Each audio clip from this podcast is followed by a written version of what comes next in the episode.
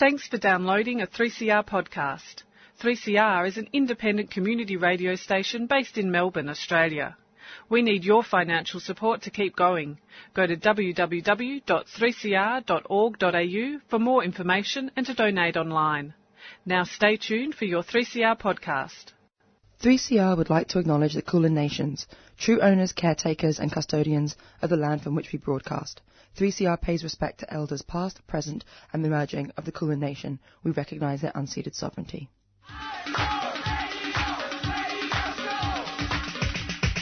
This is 3CR Breakfast. Oh yeah. Alternative news, analysis and current affairs. Monday to Friday, 7am till 8.30am. Only double. Clap your hands.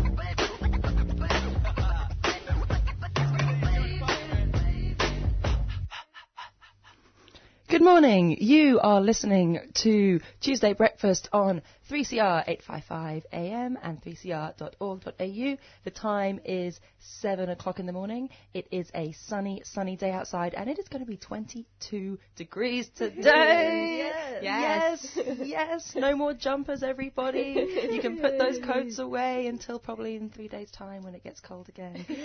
I am Zoya. You are in the studio with George. Good morning. And Ayan. morning. And we have a pretty good show coming up today. Um, a couple of interviews, a little bit of content. Firstly, we're going to be hearing a fantastic TED talk from a couple of years ago about feminist urban design. It's going to be a really wonderful segue into a conversation with a really cool um, Brunswick resident who has started a pretty awesome women's walking group that uh, I want to talk to them about. After that, George, who do we have? Uh, so after that, I'll be talking with Niro Kandasamy from the Tamil Refugee Council, and we'll be talking about a recent report that's come out, which discusses the torture of, of Sri Lankan people, predominantly Tamil people, and I guess years and years of inaction around that, and what this means to have another another report come out to talk about that violence. And then finally, later on in the show, we're going to be having on Nicole Hutton from Colour Code. Who, um, George, what are they going to be talking to you about? So she's going to be talking to us about the Power of Country event on Thursday night, which I think is about, I guess, connecting with people, um, First Nations people, basically explaining the issues to do with uh, climate change and, and the fights that they're kind of involved with uh, in different states, and perhaps what that means for us here and what kinds Yeah. of supports we need to be showing Yeah. around that. So I'm really excited to learn more about that. That sounds, that sounds fantastic. Wow. Yeah, yeah, wonderful. So, first up, we just wanted to make a quick announcement and just a content warning. This announcement includes discussions of gendered violence, so if this topic is close to home for you, you can tune out for the next two minutes. So, at Tuesday Breakfast, we want to acknowledge the five women who have been killed in the last seven days by men that were known to them. Their names are Helena Broadbent, Trudy Dreyer, Selma Adem Ibrahim, Kim Chow, and Melody Bruno. And it's also important to recognise that of these five women, three of them were women of colour and one of them a trans woman of colour. Our love and thoughts are with the friends and families of these five women whose lives have, uh, whose lives were cut short. Everyone deserves to be safe with a partner or friend or someone that they're dating. Uh, this is a national emergency and has been so for a very long time, and we also know that 44 women have been killed in the 38 weeks of 2019 alone in Australia. So it's a time for us, I guess, to, to reflect on misogyny and trans misogyny and to continue to work to dismantle these oppressive systems that have led to the deaths of these five women. So we might play a track now, and this is from Yasmin Hamdan. It's called La Mosh. لا مش أنا اللي أبكي ولا أنا اللي أشكي لو جرى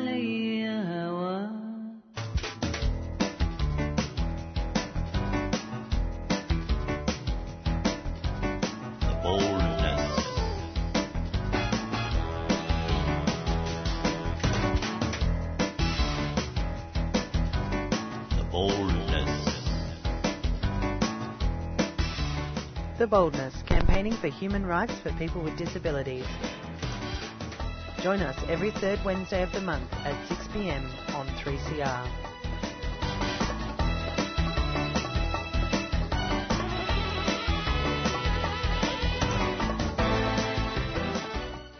You're listening to Tuesday Breakfast on 3CR.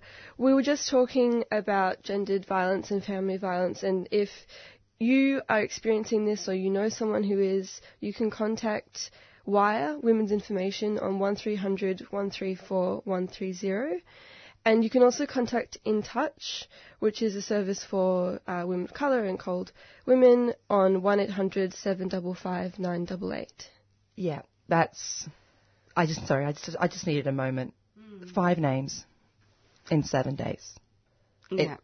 my my brain just stopped for a second there because Mm. it that's that's that's that's the kind of crisis that we need to be talking about every single day. Yes. It it is it is not right that that is and that is just from yeah people. I, I'm sorry. I'm I'm never speechless, and I'm and I'm speechless. It's it's Yeah.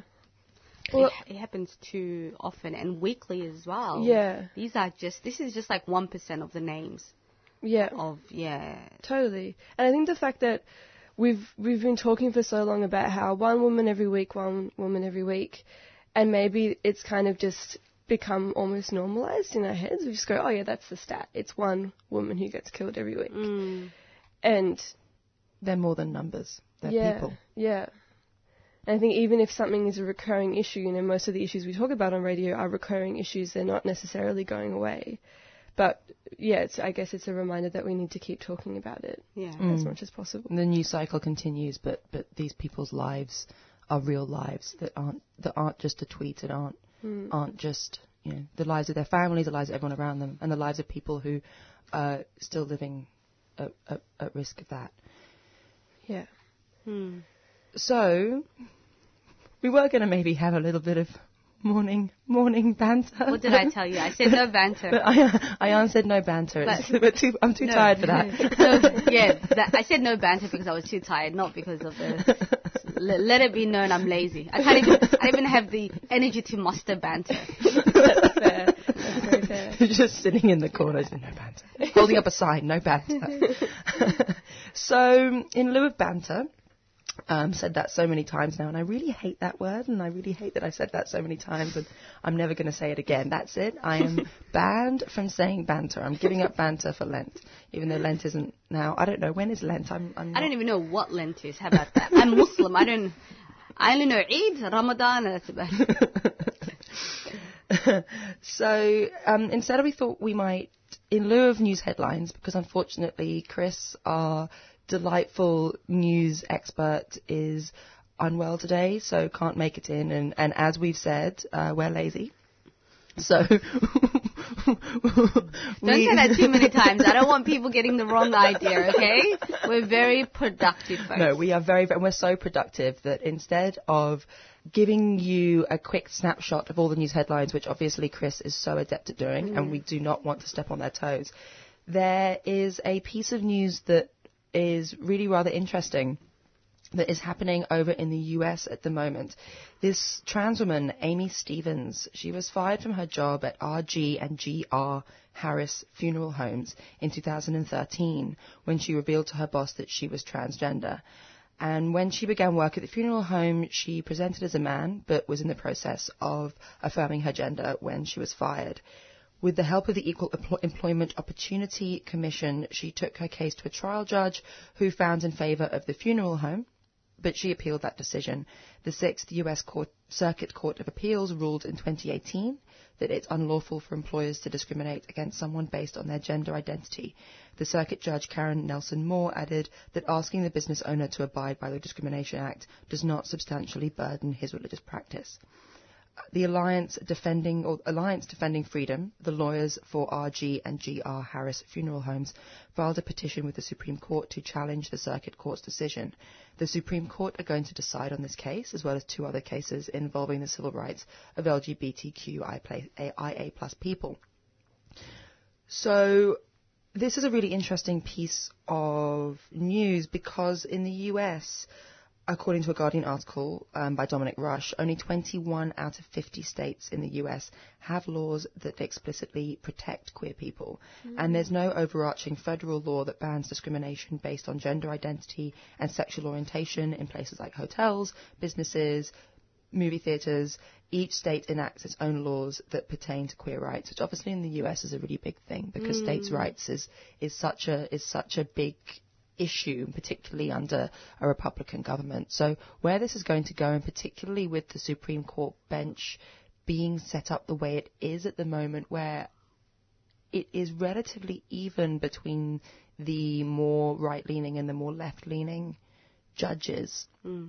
Exactly where this is go where this where this can go is kind of up in the air and is going to be a really, really landmark case in the US for queer rights and one that is very interesting in the context of here in Australia with the Religious Discrimination Act um, or bill, sorry, that is going to potentially be debated before the end of the year because this bill wants to, in effect, entrench what is already the case in these potentially mm. 49, 39 states in the US where there are no explicit rights for queer people. Because the mm. situation here in Australia is that currently there are anti-discrimination laws that protect people, the most comprehensive of which are in Tasmania. There are the discrimination laws here, not as comprehensive as Tasmania, but still pretty comprehensive. And the Liberal government want to bring in legislation that really winds back these laws and potentially interact with the laws at the state level. So thinking about that states' rights issue as well, it's a really interesting interaction where you've got in the US, they're trying to see if there could be a federal way to quote unquote impinge on states' rights hmm. in order to protect the freedom of queer people. Whereas here we have the opposite. Hmm. We have the government potentially wanting to quote unquote impinge on states' rights, but to remove the rights of not just queer people, but people with disability, people of different religions, potentially, um, who may be at odds with, you know, um, other you know, employers and, and that and that kind of thing. The interesting thing about the religious discrimination bill, and this is, I'm on a monologue now. I'm getting very excited, and this is something that I found really interesting, is that it doesn't apply to small businesses, and it doesn't apply to the public service. Really? Yes. So the only large organisation where uh, you don't the, the, the, the protections that come under the Religious Discrimination Act that are theoretically beneficial um, don't apply to certain groups, including the Australian Public Service. I will have to double check that. I'm saying this. I've gone off on a monologue where I this is not the bit that was that we researched. So I will double we'll check this check and and fact back. check it and come back. But um, yeah, there are some really interesting interactions with this act and with the public service. Yeah. In, and in light of the recent High Court ruling around whether or not public servants can say certain things, it's yeah. a really interesting little thing that's been slipped in there that I think could warrant some discussion. Yeah.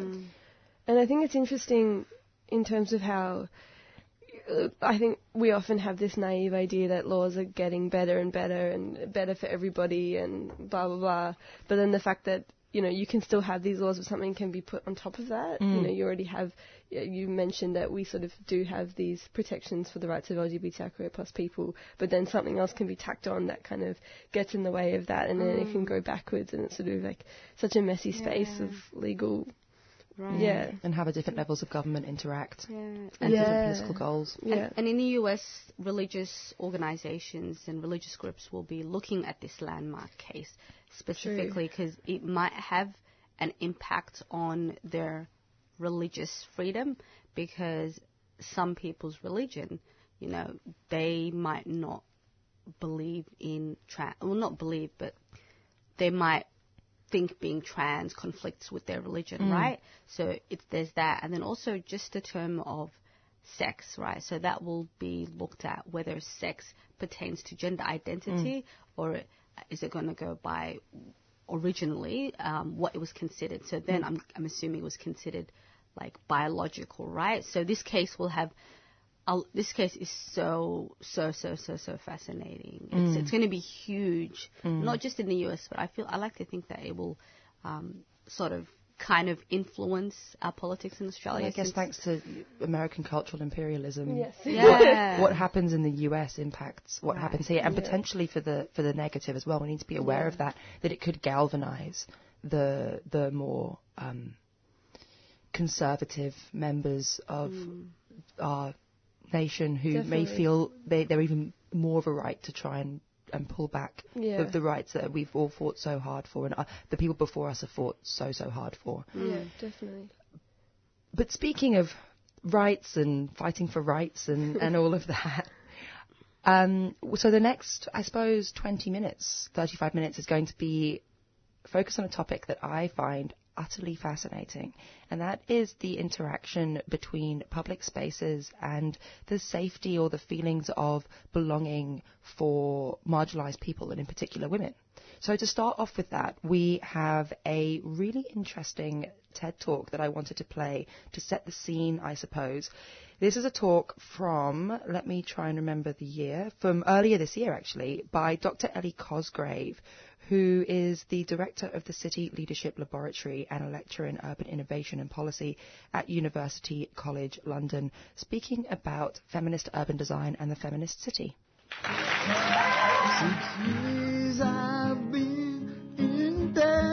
Beyond the Bars is 3CR's annual prison project, giving voice to our Aboriginal and Torres Strait Islander inmates right across Victoria.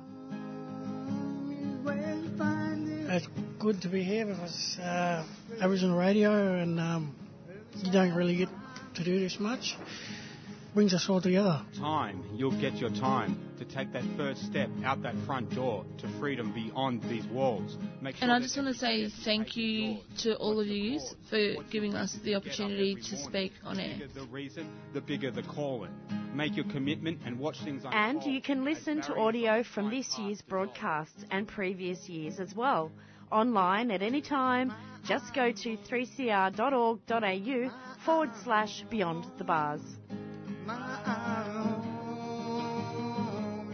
But also, while I'm here, I'd like to say thank you for all for coming, um, helping, giving us a chance to do this. It's really good, you know. It's been going for a while now. Hopefully, it goes, it keeps going. You know, like it's, it's good that we can do this and um, get our voice out there as prisoners. We can't blame everything on the external, so let's stop looking for it in the hands of the persecutor, because real power comes from here, and it comes from family.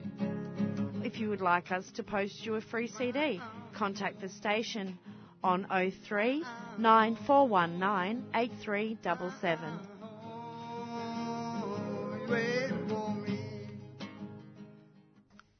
Good morning. You are listening to 3CR Tuesday Breakfast with me, Zoya, George, and Ayan. The time is, I can't even see the clock very well, 7.37 a.m. Just before we had a fantastic talk from Dr. Ellie Cosgrave, the director of the City Leadership Laboratory and lecturer in urban innovation and policy at University College London. That is a really impressive title. One day I want a title like that. And I thought that was just that would be a really nice little gentle early morning feminist architecture introduction to a topic that um, I find really interesting and want to talk about, and one that we've just heard from Dr. Cosgrave or from Ellie. I like to think of her as because you know we're good friends. um, one that we heard from her from a more macro level, that sort of broader thinking, urban urban planning level about the use of public spaces by marginalised people, that sense of inclusion or belonging, and in particular safety, and one that I mean, she was speaking less about safety, but that's a topic that I find really interesting, and one in particular with all the things that have been happening in the past year or so with, um, you know, deaths of women in public spaces and the sense of the lack of safety that I know a lot of women that I know speak about about moving around public spaces. And so on the more personal level, we have now on the line Alex Sampson, who has created a really interesting and wonderful community movement that I want to talk about. Good morning, Alex. How are you? Good, thank you. Thanks for having me. Thank you so much for coming on. Alex, so you started uh, a little movement, I suppose, uh, just from a post on the Facebook page for Brunswick residents uh, called Brunswick Good Karma Network. Could you tell me a bit about that post? Yeah, certainly. I made a post a few months ago, actually, after having an experience about uh, walking in the dark and not feeling very safe. I put the word out to my community and I, I asked if anyone was feeling the same way. And I got a very, very warm response from everyone in my community and it inspired me to create this group, Brunswick Sole Mates, so that we can all walk together and, and try and keep each other safe. So, what was, I suppose, how did you feel walking around at night by yourself in in what I guess is is your home in a place that you know quite well? Yeah, yeah. I I've lived in Brunswick for around a year and a half to two years, and I love this place. I love the streets. I love the people. I love the parks that we have. I just love that sense of belonging, and everyone's everyone's so lovely to you. Even with all of those feelings, I I don't feel safe going out after dark or even before the sun rises if I want to get a walk in or a bit of exercise before work. And that that feeling of you know always looking over your shoulder and not feeling safe to have headphones on or music playing or even look down at your phone is is it brings a real sense of fear to what you're doing every day. Mm, absolutely.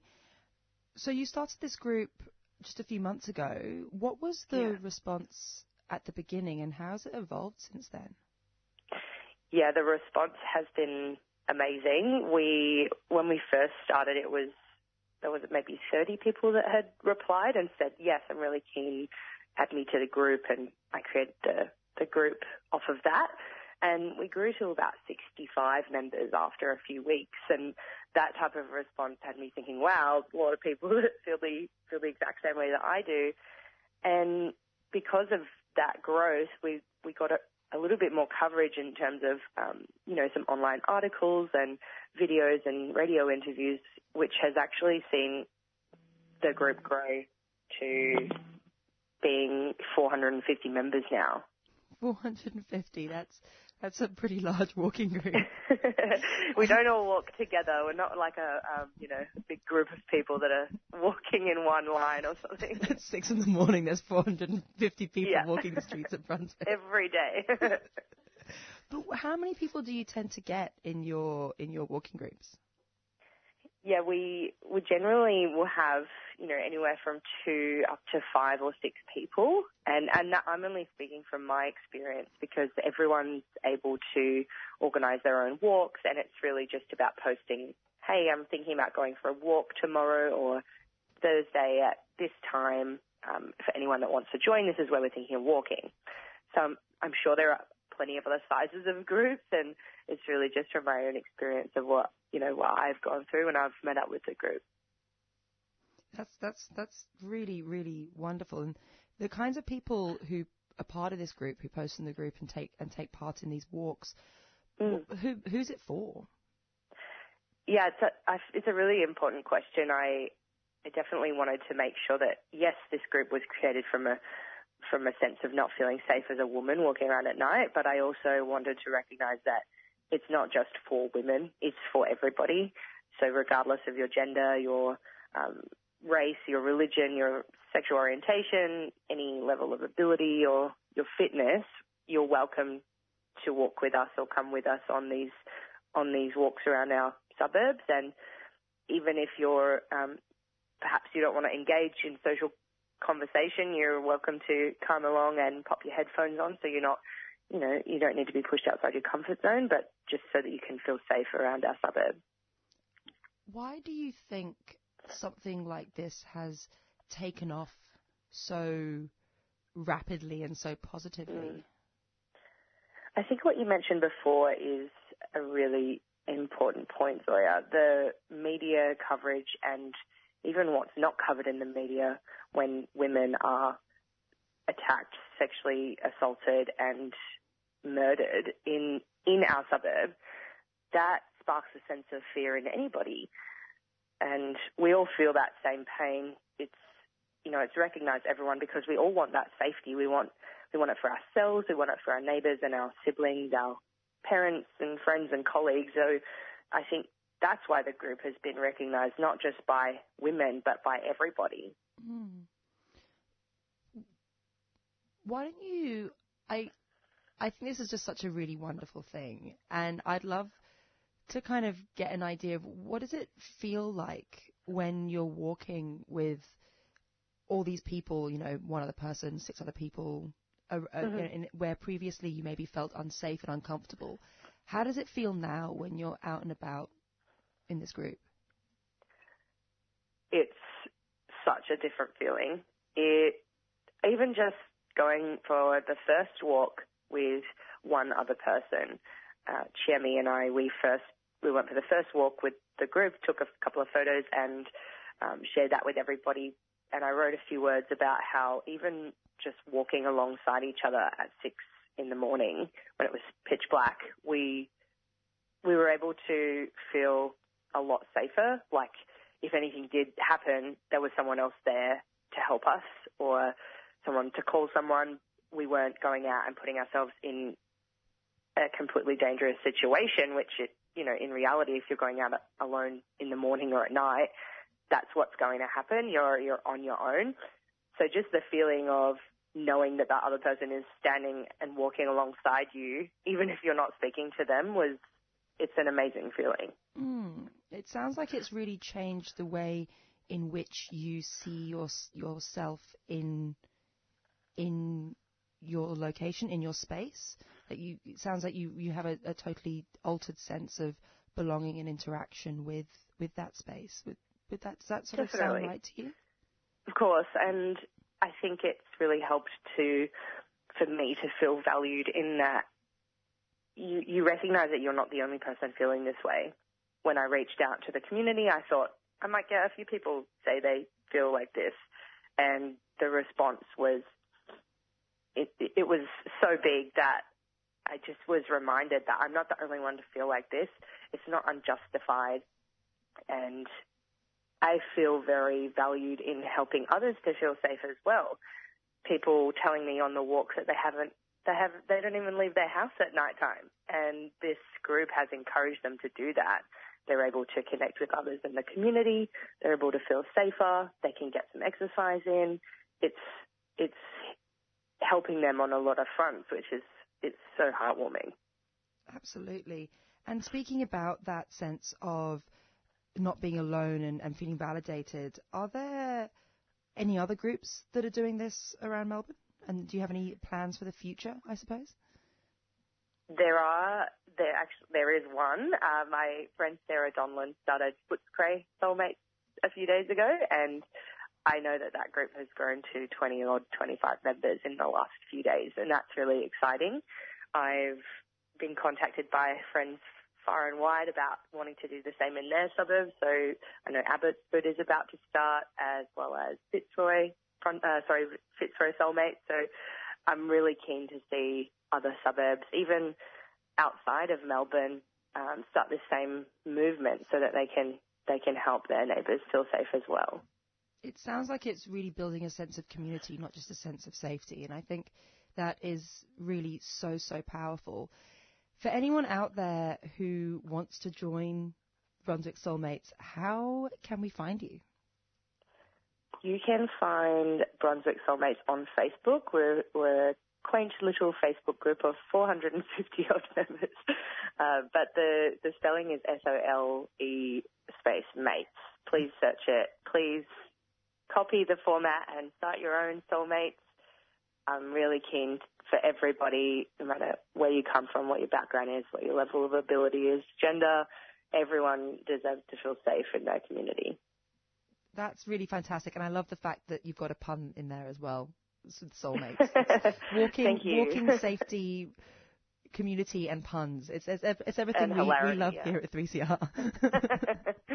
Thanks. Thanks so much. Thank you so much.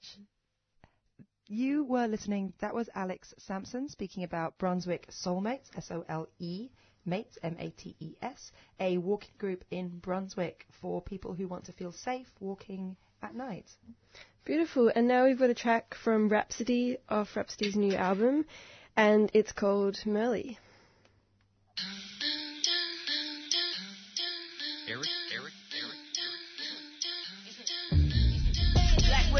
Young kiddo, tear stained pillow, another black man died. Wade in the water, I don't mean baptized. Dark ass time, they don't bat no eye.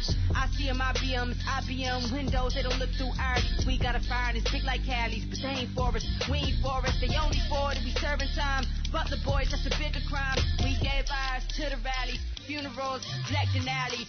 Can't let a day go by. Esau, she saw, Eric die. We saw people cry. Think about all of our people's wives. Raise the kids in a world they know ain't safe to live. Like Myrlie, emergency to mirror me so that I could be her too. The day I say I do. Last man breathing, that's a crime. Not so funny, Valentine.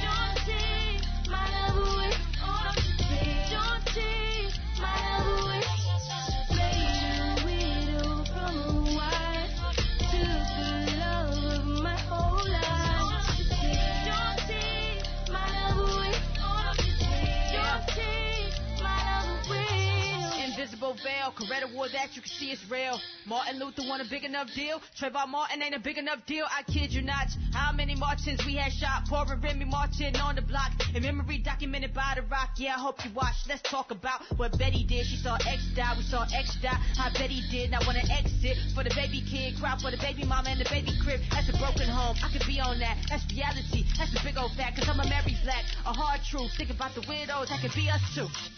Myrlie, I miss you, Miss Myrlie. Still holding yourself to sleep all night still.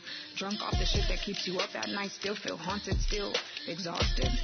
I can love you if you need in love, Myrlie. Can you love me back?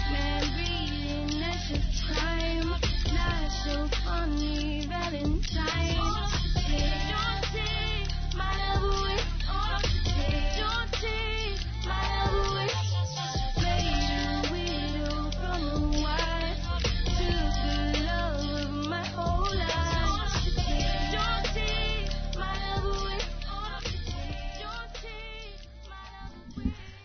You're listening to Tuesday Breakfast on 3CR. In the studio with us, we have the pleasure of being joined by Nira Kandasamy and Umesh Perinpanayagam. Thank you so much for joining us this morning. Thanks for having us. And for coming in. Our, uh, our pleasure. So you're both here to talk to us. So you're both from the Tam- Tamil Refugee Council, and you're here to talk to us about a, a recent report that's come out. Can you tell us, firstly, who conducted this report? Mhm. So the report was conducted by the International Truth and Justice Project, so the ITJP. Yeah. And can you tell us a little bit about the contents? Yeah, sure. So just a little bit about the organisation to begin with. Yeah, cool. So it was administered by the Foundation for Human Rights in South Africa. So now ITJP has been collecting evidence for any future credible justice processes. And the report that it uh, recently released was on the Terrorism Investigation Division, so the TID. It's important also to notice that it's headed by Yasmin Sooka, who was appointed to the UN by the UN Secretary General um, on the panel of experts to write a report on Sri Lanka in 2011.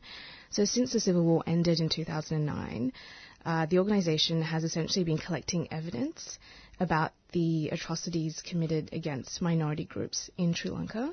So it's a very credible organisation, and the reports that they produce are based on testimonies, survival testimonies.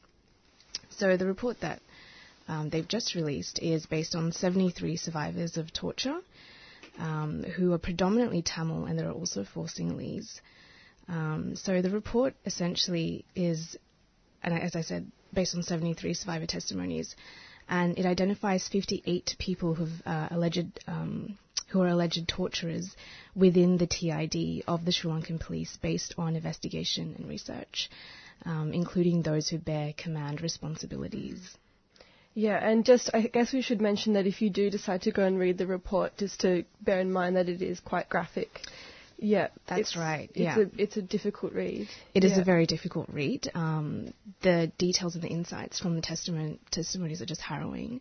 So, of the 73 individuals, 50 had been sexually violated, 36 heard others being tortured, and 14 had witnessed others being tortured. Um, so it's collected information from the different, um, I guess, detention sites.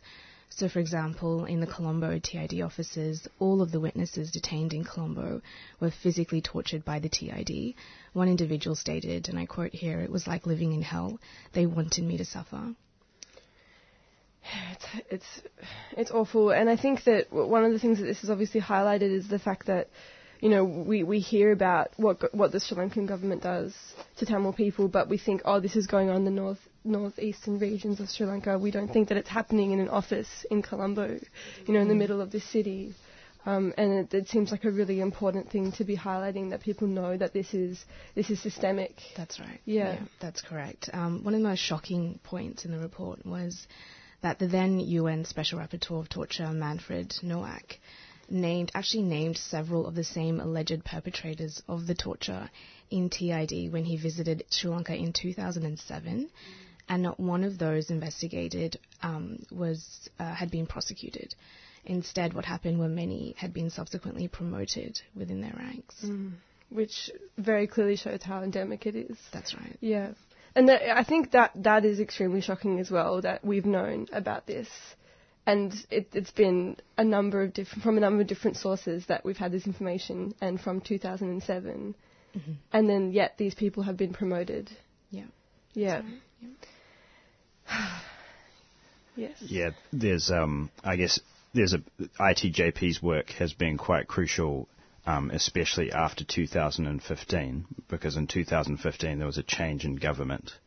Um, so there was kind of a narrative coming out that you know this new government's committed to reconciliation, um, you know, reform of the security sector, and ITJP's been one of the um, few organisations that has has documented that since then these abuses have continued. Right, yeah, I'm actually interested in hearing more about that. So, since the change of leadership, so we haven't seen change at all in terms of this violence. Is it just it's been consistent of, over the last few years? Is that correct? Yeah, so according to ITJP's reports, they've you know they've documented these things continuing. There's another group that ITJP works with called Journalists for Democracy in Sri Lanka.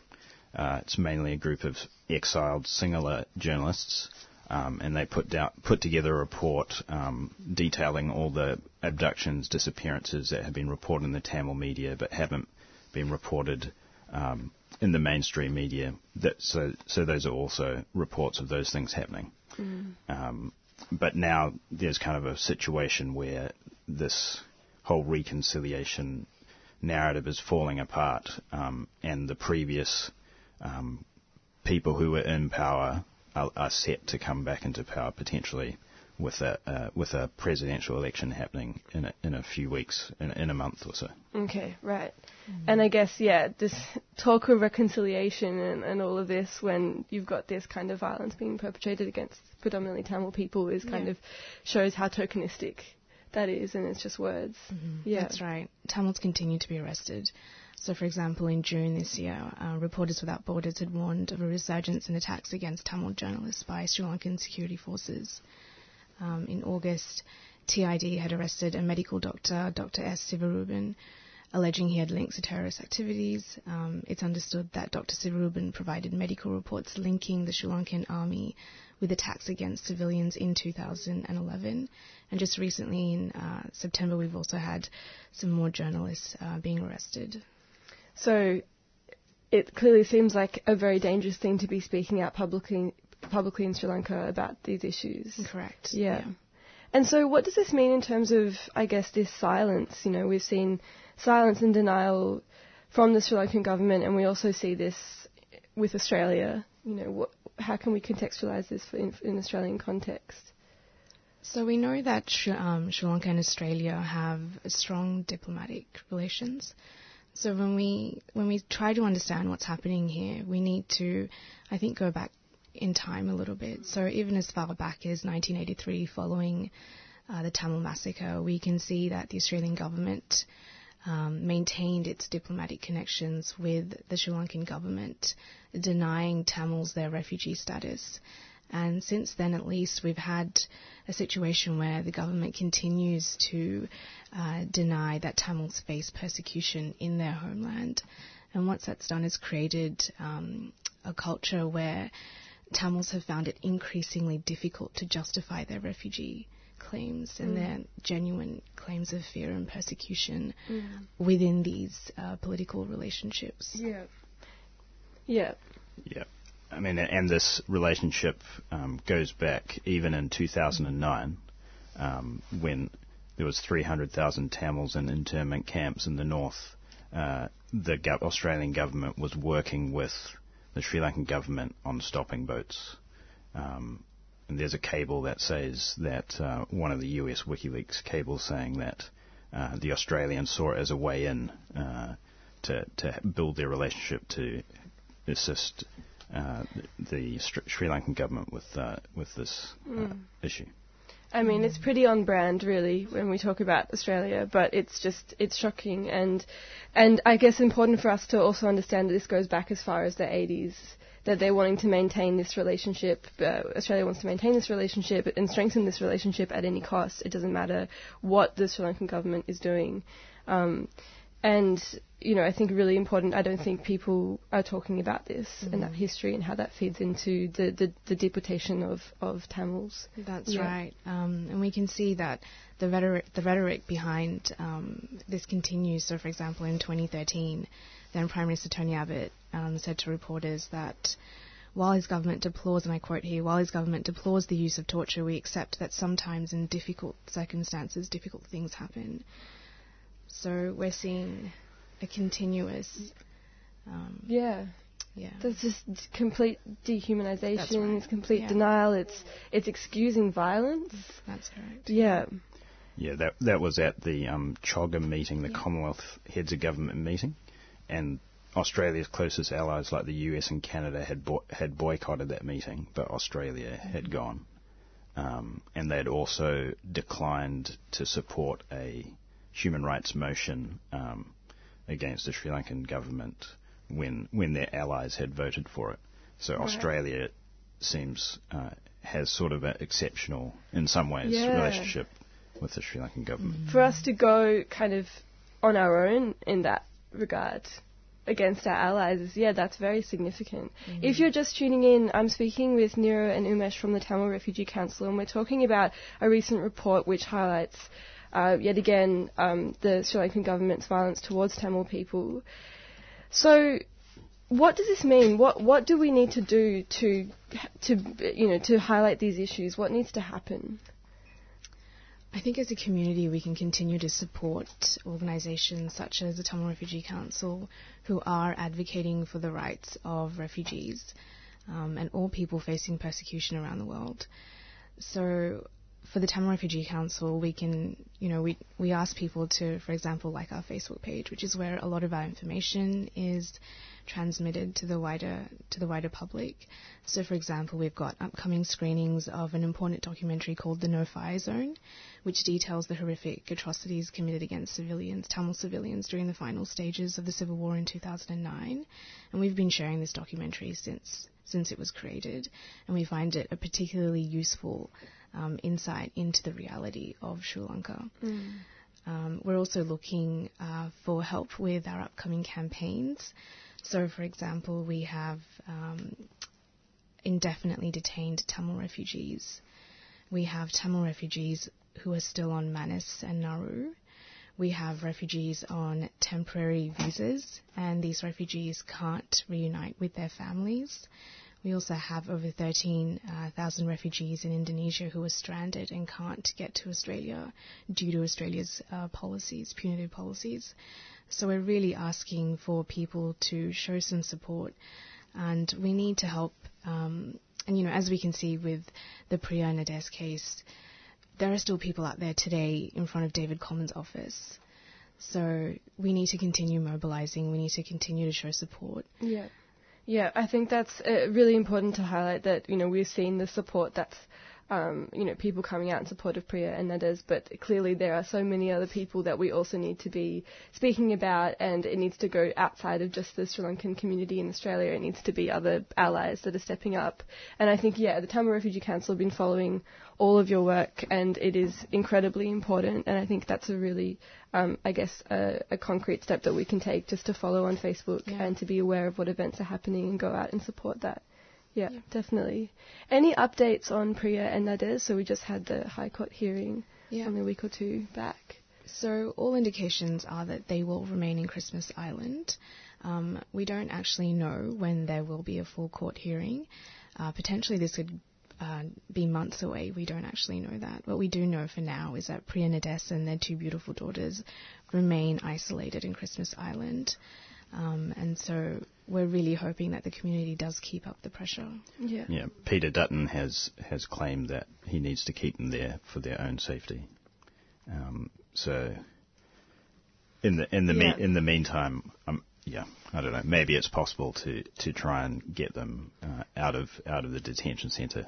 Yeah. He, he claimed, for example, that they have they, they're living close to a school and a swimming pool, but it wasn't pointed out that they can't actually get out of the detention centre. Just, you can't just blatantly lie about it.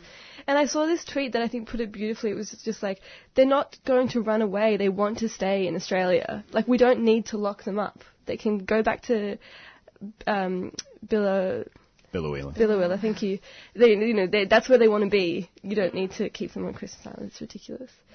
Um, thank you so much for your time this morning. This is an incredibly important issue. We want to keep following following this and keeping the conversation going. Thank you so much. Thank you for having us. Freedom, item, meet 'em. Where'd you read 'em? Most LGBTIQ people experience positive, intimate, and family relationships. However, like cisgendered heterosexual people, some LGBTIQ people experience abuse and violence in their relationships. With Respect is a new family violence service for LGBTIQ plus Victorians, providing counselling and recovery programs for victims and survivors of family violence and help for people using violence who want to stop. With Respect is a partnership between Queer Space, Thorne Harbour Health, Switchboard Victoria, and Transgender Victoria. For more information, visit withrespect.org.au or call 1800 542 847. With Respect is not a crisis service. If you need immediate help, call triple zero. A 3CR supporter. Victoria's roadside drug testing program is not about road safety.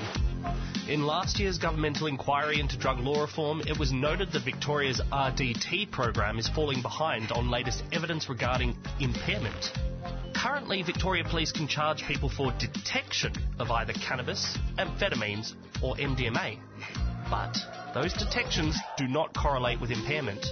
Impaired drivers should be removed from the roads, and that's why we're urging an inquiry into Victoria's RDT scheme to ensure that the resources that are currently employed to make our roads safer are being properly used to make our roads safer. Help us refocus road safety onto what makes roads safe. Sign the e-petition parliament.vic.gov.au forward slash council forward slash petitions and look for the inquiry into drug driving reform, petition 117. A 3CR supporter. You're listening to Tuesday Breakfast on 3CR 855 AM and 3cr.org.au. The song we had just before was the fabulous MIA with a song called Borders. Coming up next, George has an interview with Nicole Hutton from Colour Code. But just before that, I wanted to make a really quick, cla- not clarification, but further clarification, I suppose. Earlier today, we were talking about a case that's being taken to the Supreme Court in the US around the rights of a trans woman that was going to have, or potentially is going to have implications both in the US and also culturally and socially globally um, around the rights of trans people and the rights of businesses to employ or to fire queer people. And I referred to the Religious Discrimination Act or the Religious Discrimination Bill that the Liberal government wants to bring forwards and made a comment about the interactions or the impact or how that bill applies to large organisations and the public service. And I found the part of the summary of the bill that, rep- that applies to that. And it says um, that large businesses cannot impose a condition relating to the standards of dress, appearance, or behaviour of their employees that restricts or prevents that employee from making statements of belief in their private capacity is required to prove that compliance with the condition is necessary to avoid unjustifiable financial hardship to the business, but that that only applies to businesses with revenue of at least $50 million in the current or previous financial year. But it does not include the Commonwealth, state, or territory public sector. So the public sector, despite being the largest employer, one of the largest employers in Australia, is permitted to discriminate against a person based on their religious expression around standards of dress, appearance, or behaviour. So that is a really interesting element of that bill and one that I think potentially warrants further exploration. But coming up now, George, who do we have? Right now, we've got another another interview, a last interview to wrap up the show. So on the line is Nicole Hutton, who is a Gadara woman who works for the First Nations Justice Team at GetUp. Thank you so much for joining us this morning, Nicole. Thank you for having me. Um, and so you're here to talk to us about the Power of Country event, which is on Thursday night. But maybe just as a bit of an introduction, could you tell us a little bit about what work you do at GetUp? Yeah, well, um, the First Nations Justice Team is a brand new team that we have, um, and basically it's led by Aboriginal and Torres Strait Islander people to work for, um, you know, help our community with campaigns and um, advocacy. So one of the most um, biggest campaigns that we're working on right now is the fracking campaign in the Northern Territory.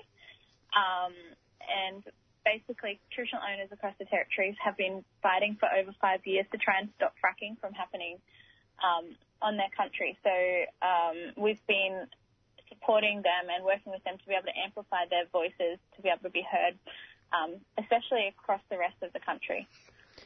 Awesome. That actually leads perfectly into my next question because I was going to ask you about, I guess, you know, 3CR, we're in Naarm, and I think we might be more clued in with some of the First Nations environmental issues that are going on closer to home. And so, could you tell us a bit more about what's going on with um, in the Northern Territory with this um, fracking issue? Yeah, well, um, basically, there are some of the biggest gas companies in the country, so Origin Energy is one of the leading companies, um, have been trying to frack in the Northern Territory. Um, and basically, the traditional owners there do not want fracking to happen, and there's been a whole lot of um, lies and deceit happening to communities, and people just haven't been told exactly what is going on and haven't been properly consulted. So um, from that, um, traditional owners have risen up to be able to, I guess, lead the way to say that, you know, we want agency to what happens to our country and we say no to fracking. Right, and th- did you say that this has been going on for five years? Yeah, Yeah. yeah. So, um, yeah, the fight's been going on for five years and it's really starting to become, it's getting to the point now where um, either they will frack or they won't. So this is the time that we really need as many people to get involved and um, to support these communities. Yeah. And has there been a lot of support around this issue?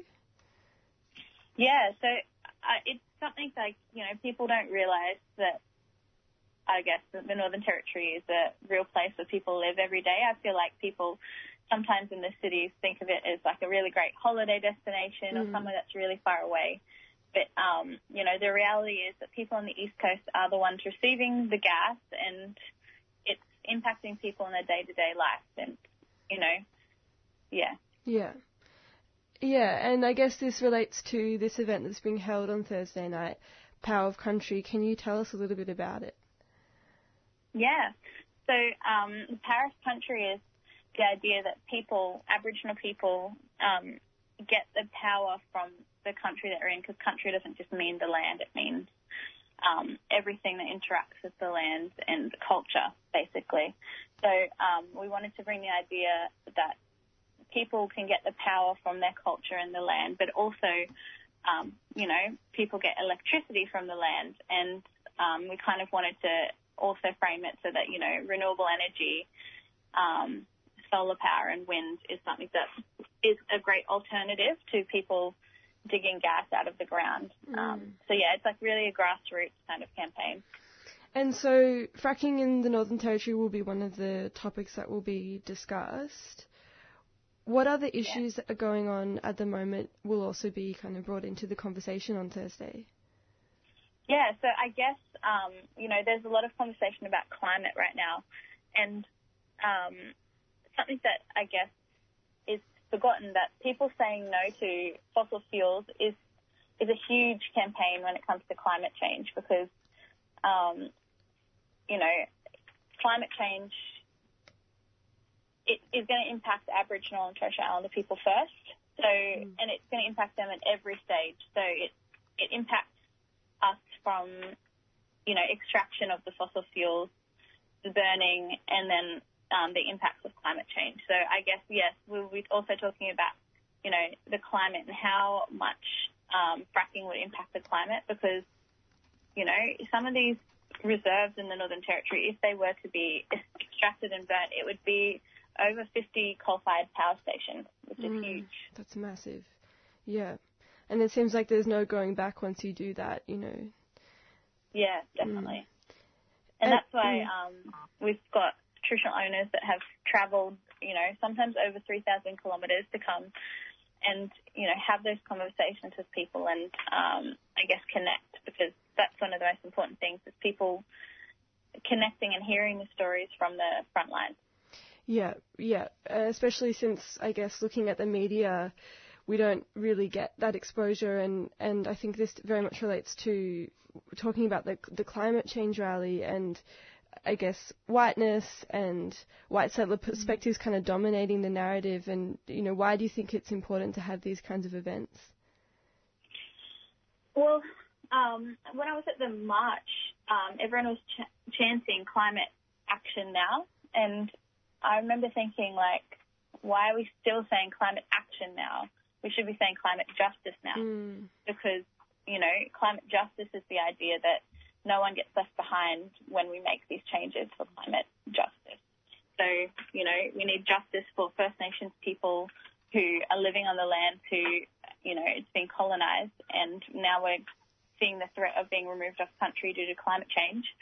But also, you know, there are real people that have jobs that work um, in these mining communities and sometimes there's no other opportunities for employment and it's, you know, we need we need the transition to be just. Yeah, so yeah. I think, yeah, climate justice, that's, that's the bottom line of everything and why I do what I do. Yeah, and I guess that term really cuts across all of these different issues and, and says that you can't just stand for, you know, issues around climate change. You have to really have this approach where you're understanding all of the intersections of these different, um, different oppressions and particularly the ongoing impacts of colonization as central to that. Yeah, a hundred percent. Yeah. And so, how can people get down to this event? Well, um, we're having the event in Melbourne on Wednesday, but you know we're also no, not Wednesday, Thursday. Sorry. That's all right. um, and we're actually also having an online one tomorrow night. Um, so that means people anywhere can attend, even if Mm. they're not physically there. Um, and you can RSVP for the event by going to www.powerofcountry.org.au and um, and basically it's happening at Collingwood Town Hall. Mm-hmm. And um, yeah, you can just RSVP online and turn up and um, hear from traditional owners that have travelled really far to be able to share their stories and to be able to, I guess, talk about a future where we can have people, you know, living on the East Coast being able to support remote communities because it's really hard and to, you know, even get a phone call across to the Northern Territory. So it's a Mm. really, really, really big deal for people to travel this far to tell their stories. Yeah.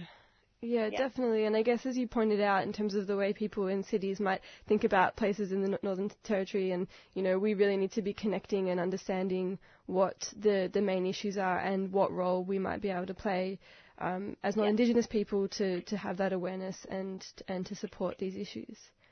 Definitely, I guess because um, the, one of the biggest companies that want to start fracking is Origin Energy.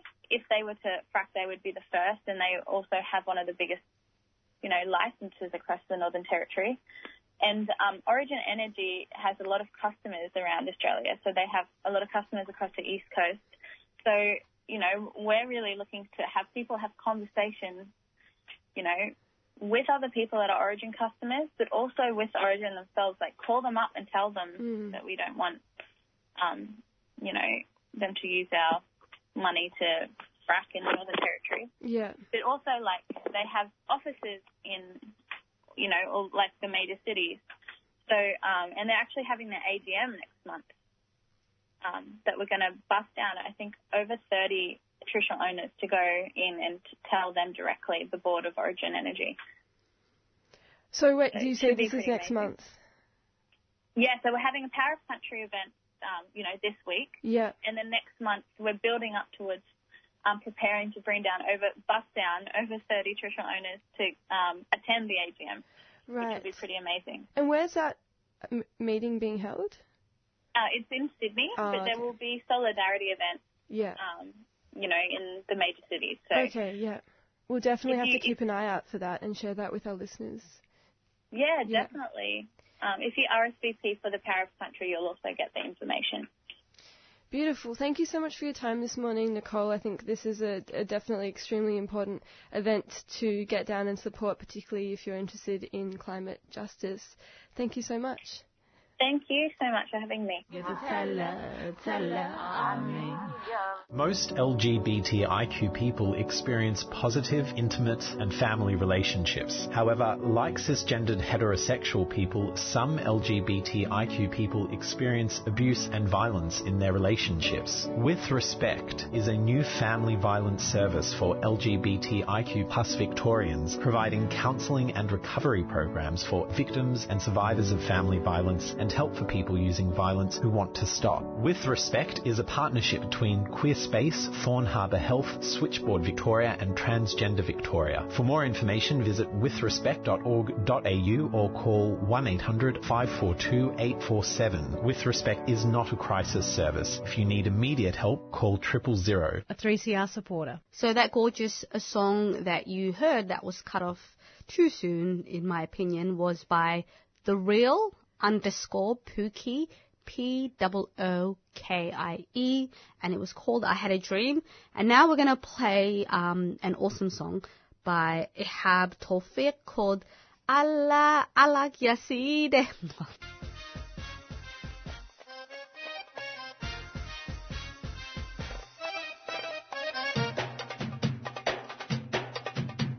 You've been listening to a 3CR podcast produced in the studios of independent community radio station 3CR in Melbourne, Australia. For more information, go to allthews.3cr.org.au.